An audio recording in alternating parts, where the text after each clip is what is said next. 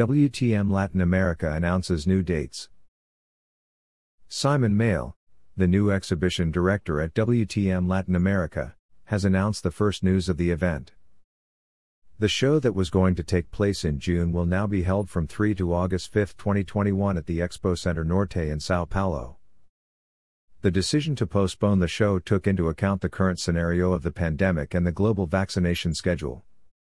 According to Mayle, changing the date will allow visitors to enjoy a better experience and greater peace of mind. The appeal of the events promoted by Reed Exhibitions is their commitment to safety and quality.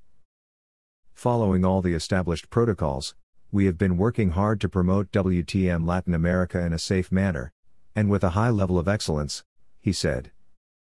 With vaccination programs being rolled out worldwide, the prospect is that the tourism industry will begin to hot up and start moving again.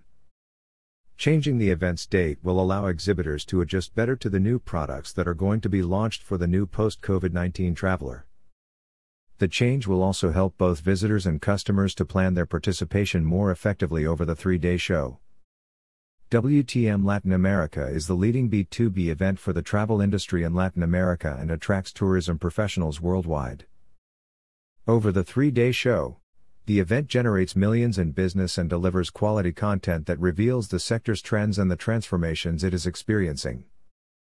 We believe and continue to work for W T M Latin America to be a show to celebrate, overcome and generate excellent business, to contribute to the reconstruction and reestablishment of the tourism industry. We are optimistic about the new dates and carefully monitoring the world scenario, concludes Mayle.